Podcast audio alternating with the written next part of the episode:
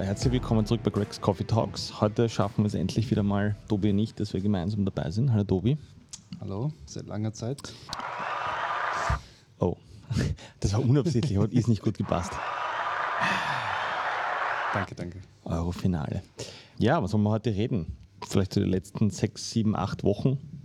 Wie lange haben wir jetzt offen? 19. Mai, das heißt, naja, fast acht Wochen, sieben Wochen. Was sich so getan hat, äh, ich finde, es hat sich sehr viel getan. Nicht nur, weil wir wieder offen haben dürfen, sondern auch äh, quasi, es klingt ein bisschen komisch zwischen uns. wir sind immer noch beruflich zusammen, keine Sorge. Ähm, nein, aber auch die Aufteilung zwischen uns quasi. Ähm, ja, was man so in den Stunden sieht oder was man nicht mehr sieht, äh, Homeoffice, äh, alles. Und wir werden einen Ausblick darin geben, wo wir, wo wir hinmarschieren werden. Was, was ist dir seit 19. Mai aufgefallen? Im Vergleich zu früher zum Coachen, meinst du? Mhm.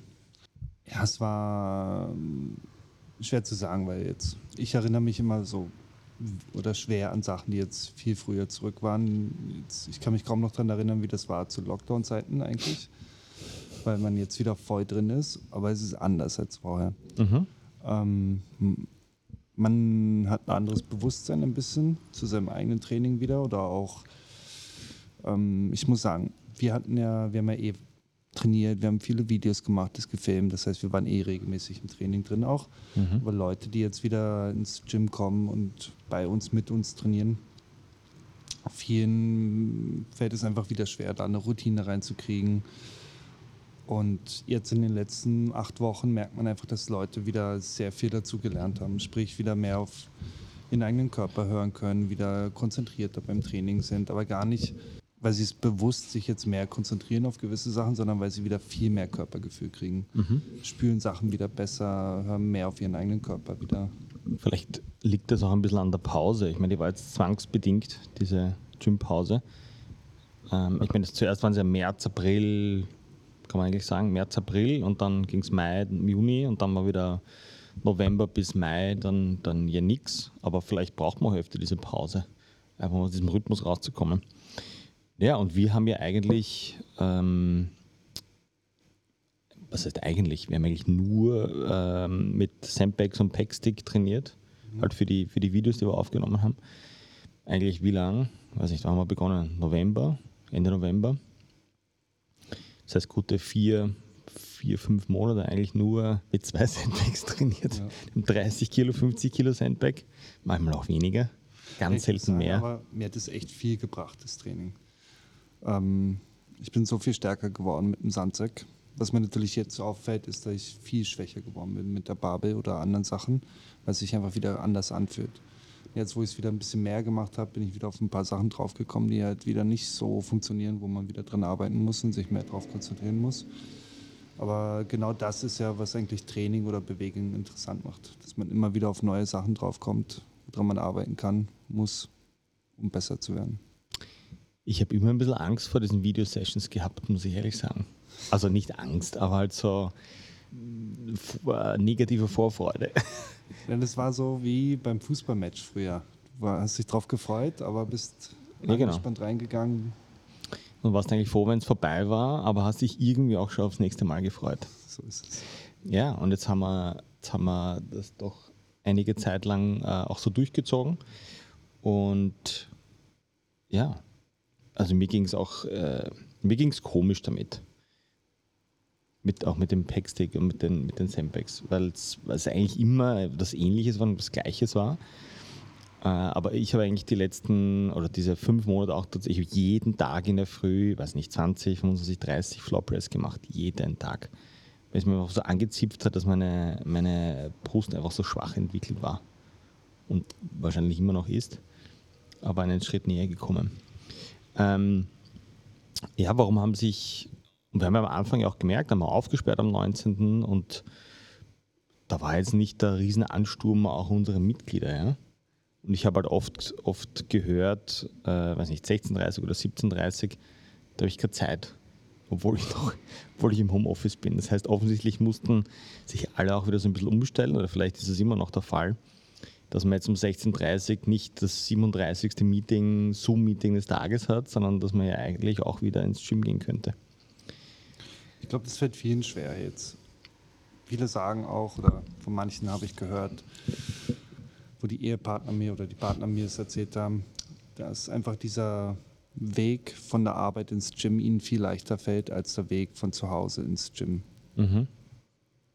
Ja, es macht doch irgendwie Sinn, oder? Weil wenn ich quasi einmal zu Hause ankomme, dann ist die Motivation nicht wahnsinnig hoch, dann auch wieder quasi ins Gym zu fahren. Es ist leichter direkt von der Arbeit ins Gym. Das Problem halt jetzt ist, dass viele halt die ganze Zeit zu Hause sind, mhm. also im Homeoffice noch sind. So, wir waren jetzt, es waren jetzt die ersten paar Wochen, ersten paar Wochen vom Training und du hast mir letztens, ähm, ich glaube, da haben wir Deadlift Session in der Früh gemacht. Mhm. Und dann hast du mir dann gesagt, äh, der Peter hat unglaublich gedeadliftet. Mhm. Was ist dir da aufgefallen oder was, wie kamst du zu dem Schluss? Der Peter ist jetzt schon einige Zeit bei uns. Einfach oder was war anders? Ich meine, sein Deadlift ist einfach ganz natürlich aus. Er sah nicht so aus, als würde er stundenlang überlegen, was er jetzt tut, sondern er ist hingegangen zur Stange, hat sich reingespannt und ist einfach aufgestanden mit dem Gewicht. Mhm. Und es war nicht dieses Überlegen dabei, boah, mache ich das jetzt richtig? Tue ich mir jetzt weh am Rücken wieder? Oder er hat sich drunter gespannt, hat das Selbstvertrauen gehabt und ist aufgestanden und hat das, das ganze Training über durchgezogen, hat ein Selbstvertrauen gehabt, weil er gemerkt hat, was er anspannt und wusste, dass das scheinbar das Richtige ist und hat es einfach durchgezogen. Das ist so geil. Ich kann mich erinnern, früher, also ganz früher, also fünf, sechs, sieben, acht Jahre her, habe ich in, in, das habe ich in Probestunden Leuten auch immer gesagt. Also, dass quasi sich irgendwann ein Automatismus bildet, auch für deinen Körper, Muskelaktivierung und so weiter, genauso wie im, im Autofahren in Wahrheit. Mhm. Ja, wenn du jetzt mit 18 das erste Mal ins Auto einsteigst, da ist null Automatismus dabei. Du denkst an 47 Sachen gleichzeitig und machst 46 nicht richtig. Mhm. Ähm, und ich meine, ich habe zehn Jahre später denkt kaum jemand beim Autofahren nach. Also sprichwörtlich viel zu wenig beim Autofahren nach. Ja, das ist so cool, das jetzt zu sehen. Wie lange wie lang, wie lang hat das gedauert? Bis drei Wochen, sechs Wochen? Drei, vier, fünf Jahre. Ja, ist Wahnsinn. Das, das ist ein, ein Zeithorizont, wo du ja normalerweise Leute verjagen kannst. Mhm. Wenn du sagst, wie lange dauert das, bis ich deadliften kann, und jetzt abgesehen von irgendwelchen Gewichten, sondern bis mein Rücken nicht mehr wehtut, bis ich verstehe, was da passiert, und dann sagst du ihnen drei bis fünf Jahre. Das ist so etwas Befreiendes. Ich finde, das nimmt auch Druck aus der ganzen Situation raus. Weil normalerweise denkst du, ja, also so vier, sechs Wochen, das kriege ich schon hin. Also in vier, sechs Wochen kann ich das.